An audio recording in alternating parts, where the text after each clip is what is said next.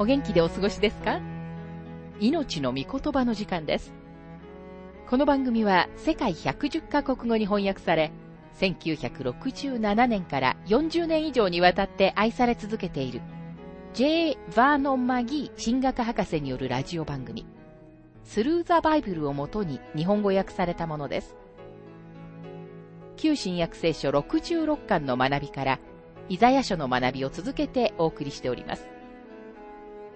今日の聖書の箇所は、イザヤ書1章1節から3節です。お話は、ラジオ牧師、福田博之さんです。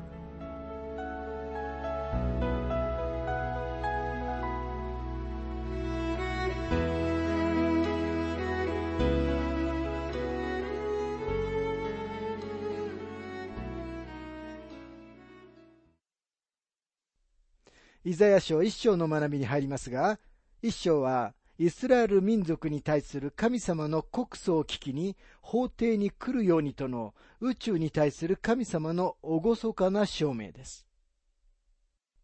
イザヤは緊張の時代に生きていました。いろいろな意味で、この時代は世界の歴史の危機の時でした。世界を揺るがすような出来事が起こっていました。大災害や大変革の裁きが起こり、社会秩序の激動がありました。北には新しい国が起こり、その国は世界制覇に向けて動いていました。それまで最も残虐な国であるアッシリアが戦場に軍隊を送り、世界征服に向けて行進していました。北イスラエル王国は、すでにアッシリアの捕囚となって連れて行かれ、南ユダ王国は危険な立場にありました。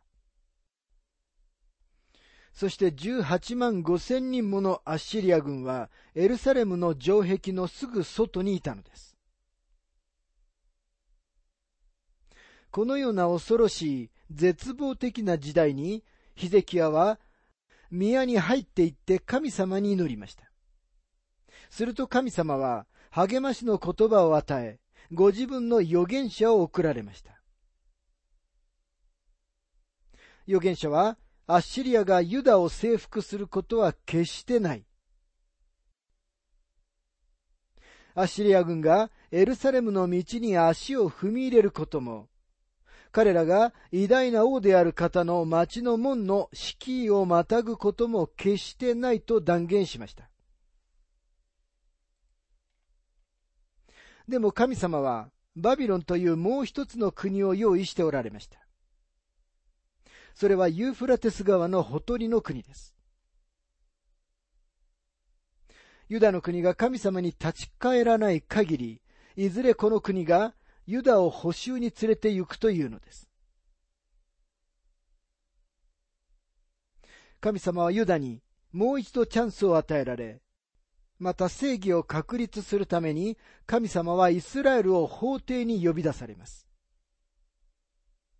神様はイスラエルに告訴に答え、神様の評決を聞き、神様の法廷の憐れみを請うための機会を与えられました。神様はご自分が正義であることを見せるために、私たちをもその法廷に招かれます。この時代において、この世代が法廷に入っていって、この劇的な場面で裁きの座についておられる神様を見るのは良いことです。この世の考え方の中では、神様は裁きの座から取り除かれてしまっています。神様はご自分の権威を奪われ、王としての特権を奪われ、ご自分の宇宙の道徳的な支配者としての力を剥ぎ取られてしまっています。神様は世界の端っこに引っ張って行かれ、余計なお荷物として押し倒されてしまったかのように見えます。しかし神様は今もご自分の宇宙の道徳的な支配者であられるのです。主は今も正義の御座についておられます。全知全能、愛と正義の神様である主は、あらゆる罪を罰せられます。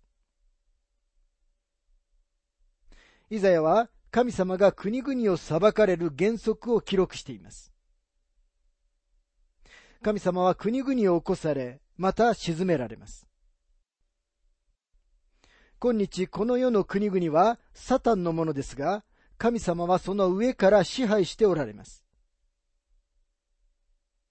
神様は大きな国々が起こることを許され、そしてサタンがそれらの国々を利用することを許可されます。でも神様のご計画の中で、特定の国が舞台から去る時が来たなら、サタンの思惑にかかわらず、神様はそれらを動かされます。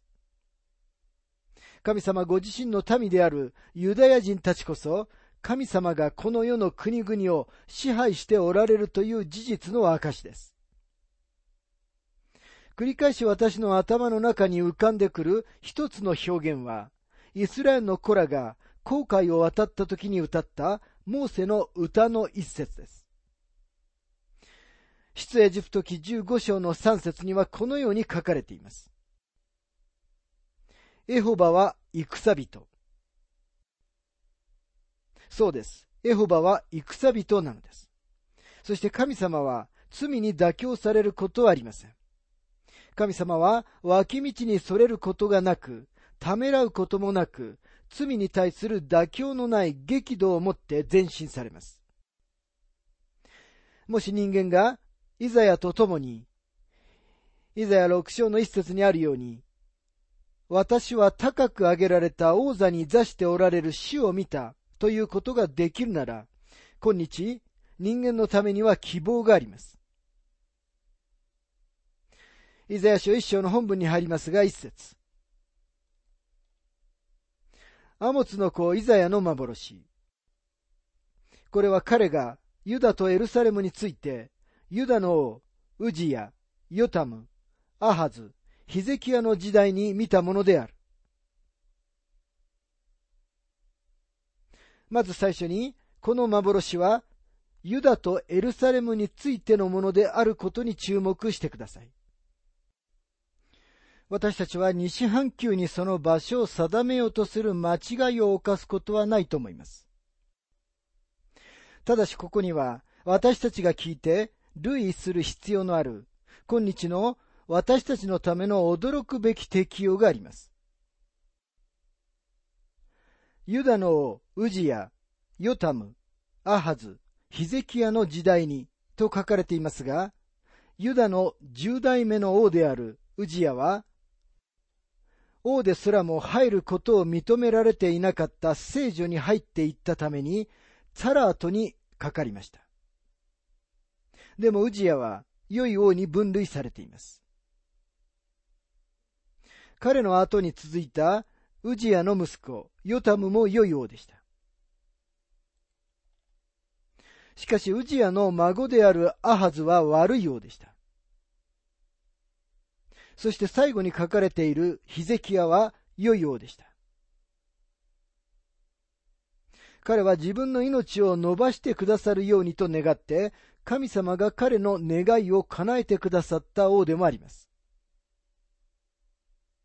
命を伸ばしてくださるように願ったのは、おそらくヒゼキヤの間違いだったと思います。なぜなら、実際に王国の破滅となった多くの悪いことが彼の最後の数年間に起こったからです。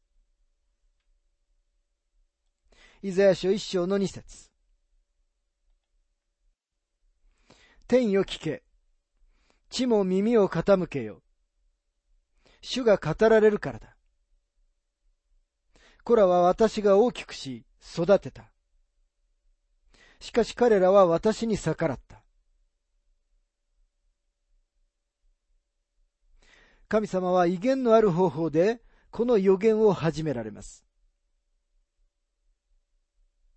これはユダに対する神様の一般的な裁きです。神様はご自分の民を裁判にかける間、法廷に入ってきて、議事録を聞くように、いわば世界の人々を呼んでおられるのです。神様は隅っこであるいは暗闇で隠れて何かをなさるようなことは決してありません。ここの言葉遣いは不思議に新明記32章の始まりによく似ています。新明記32章の一節にはこのように書かれています。天よ、耳を傾けよ。私は語ろう。地よ、聞け。私の口の言葉を。神様がイスラエル民族をエジプトの地から連れ出して、この地に置かれたとき、約束の地の中で彼らに農地を取得させるための条件を出されました。神様はその時、神様が作られた天と地の知的な被造物をこれらの条件の承認として召集されたのです。今500年経って神様は、こらは私が大きくし育てたと言われます。神様は今、彼らをこの地から出され、バビロン捕囚に送られる用意ができておられます。神様はご自分が行っておられることが義であり、正しいことを証しするために、ご自分が作られた天と地の知的な被造物を召集されます。イスラエルに対する神様の告訴は彼らの犯行です。彼らがその地に住むための条件は従順でした。でも彼らは神様に不従順だったんです。そしてモーセの立法によれば、もし反抗的な息子がいたなら、その息子は石打ちによって殺されなければなりませんでした。ですから彼らに対する神様の告訴は深刻なものなのです。神様の子供たちとして彼らはモーセの立法に背いたのです。新明記の中の手に負えない息子に関する定めは次のように書かれています。新明記21章の18節から21節かたくなで逆らう子がおり、父の言うことも、母の言うことも聞かず、父母に懲らしめられても、父母に従わないときは、その父と母は、彼を捕らえ、町の門にいる町の長老たちのところへ、その子を連れて行き、町の長老たちに、私たちのこの息子は、かたくなで逆らいます。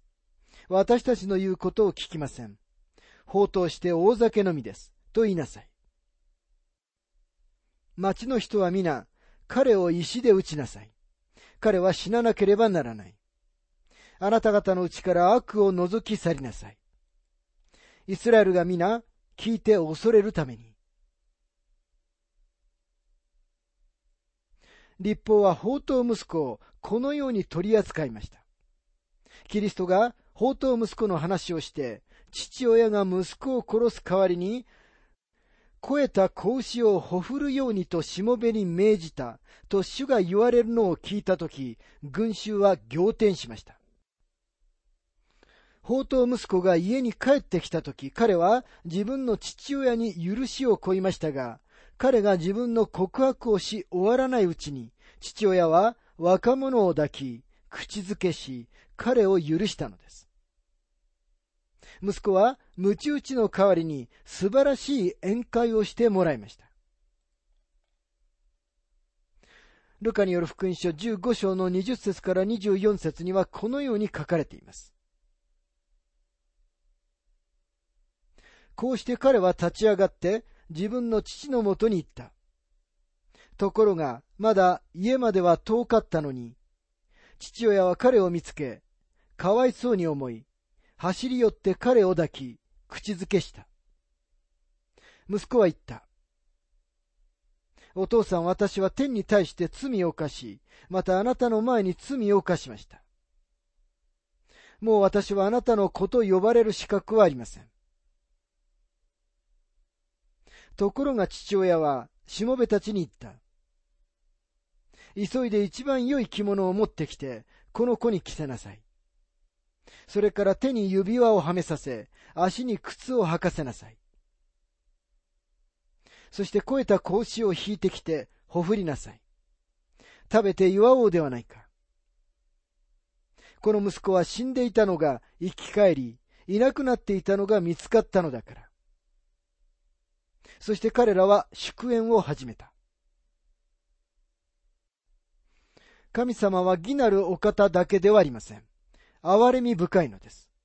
でも息子の反抗は深刻です。聖書には反抗する息子のことについて多くのことが書かれています。ご自分の告訴を強調し、法廷の緊張をほぐすため、神様はちょっとしたユーモアを使われます。あなたも聖書の中にユーモアを認められると思いますが、ユーモアは私たちにとってもっと聖書を楽しませてくれます。私たちが永遠に入って行き、この地上での罪の時を過ぎて、今神様が成し遂げようとされておられるご計画を成し終えた時、それはとても楽しい、喜びに満ちた時を持つことになると思います。多くの笑いと、多くのとても陽気な状況を楽しむことになると思います。クリスチャンが正しい種類のユーモアを持つことは悪いことではありません。神様は聖書の中に多くのユーモアを散りばめられました。マギー博士はご自分の経験を次のように述べています。私が牧師として仕えたある教会の一人のご婦人は、私が聖書の中にユーモアを見つけるたびに機嫌を悪くしました。彼女は通路を歩いてきて、私が不経験だと注意するのです。彼女は亡くなってからもう随分長いこと主と共にいますが、私は彼女が天国で何度か腹を抱えて笑っているようにと願ってやみません。なぜなら、この地上にいる間は彼女は決して笑わなかったからです。実際のところ彼女はいつも気難しくて、いつも不機嫌にしていました。残念なことに彼女は、この人生の中では、決してユーモアを見つけることがありませんでした。また神様が私たちに意図されたようには、クリスチャン生活を楽しんでいないように見えました。イザヤ書一章の三節牛はその飼い主を、ロバは持ち主の飼い場桶を知っている。それらのにイスラエルは知らない。私の民は悟らない。この説は素晴らしい風刺です。実例に使われている2種類の動物には頭が良いという評判はありません。牛も耳の長いロバも知能指数があまり高くないものです。牛のように愚鈍であるという表現は今でもしばしば使われています。またロバは優等生の鍵を首にかけてはいません。それでさえも、この動物たちは誰が自分たちに餌をくれるのかを知るのに十分な知性は持ち合わせていると皮肉を言っているのです。私がテキサス州で牧師をしていた頃、教会のお向かいに草の茂った空き地がありました。そこに多くの継ぎ当てをしたとても貧しい男性が自分の小さなロバを連れてきていました。ロバが草をはんでいる間、近所の子供たちがそのロバに乗り、牧師である私も時々そのロバに乗せてもらいました。私がロバの背に乗るとき、ロバは私に何の注意も向けませんでした。ロバは誰に対してもそうでした。午後遅くなって、ロバの飼い主が彼を連れにやってくると、ロバはピンと耳を立てました。ロバは自分の飼い主を知っており、その夜、誰が自分に餌をくれるか知っていたのです。それとは対照的に、今日多くの人たちが、神様が自分たちのすべての必要を備えてくださるということを知るのに足りる知性を持ってはいないのです。彼らは神様が自分たちを養ってくださっていることを知りません。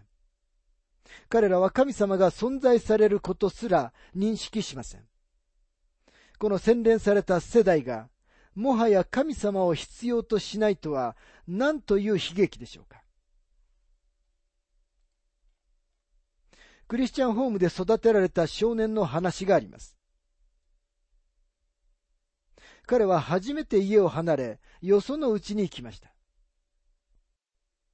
隣の家に夕食に行くだけのことではありましたが、彼はその経験に大いに期待していました。5時にはちゃんとした身なりをして、行く準備ができていました。いざみんながテーブルに着いたとき、食卓で感謝のお祈りをすることに慣れていたこの少年は、頭を垂れて目を閉じました。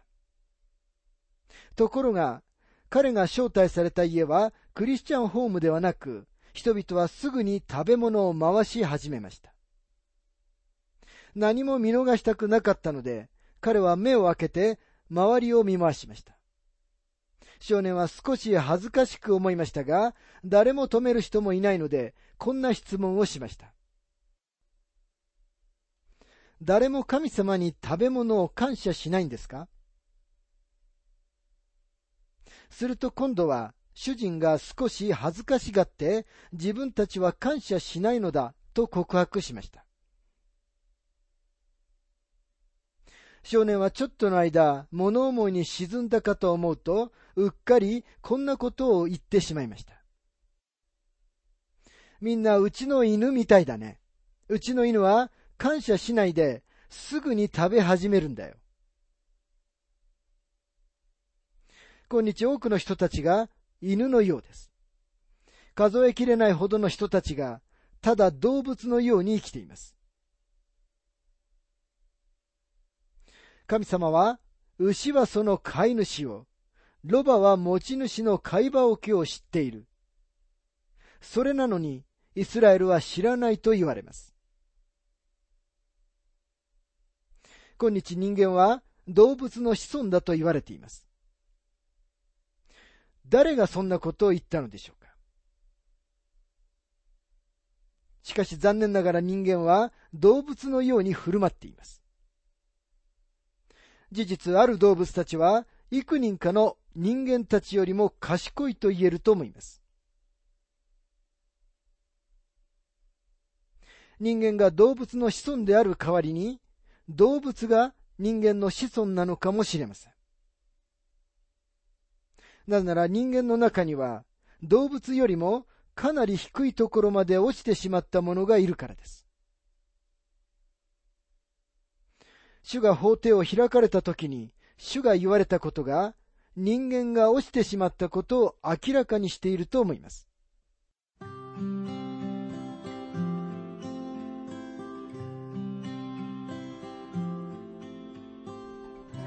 命の御言葉お楽しみいただけましたでしょうか？今回はイスラエル民族に対する神様の告訴というテーマでイザヤ書一章一節から三節をお届けしました。お話はラジオ牧師福田博之さんでした。なお、番組ではあなたからのご意見、ご感想、また聖書に関するご質問もお待ちしております。お便りの宛先は、郵便番号592-8345大阪府堺市浜寺昭和町4-462浜寺聖書協会命の御言葉の係。メールアドレスは全部小文字で ttb.hbc.gmail.com です。どうぞお気軽にお便りをお寄せください。それでは次回までごきげんよう。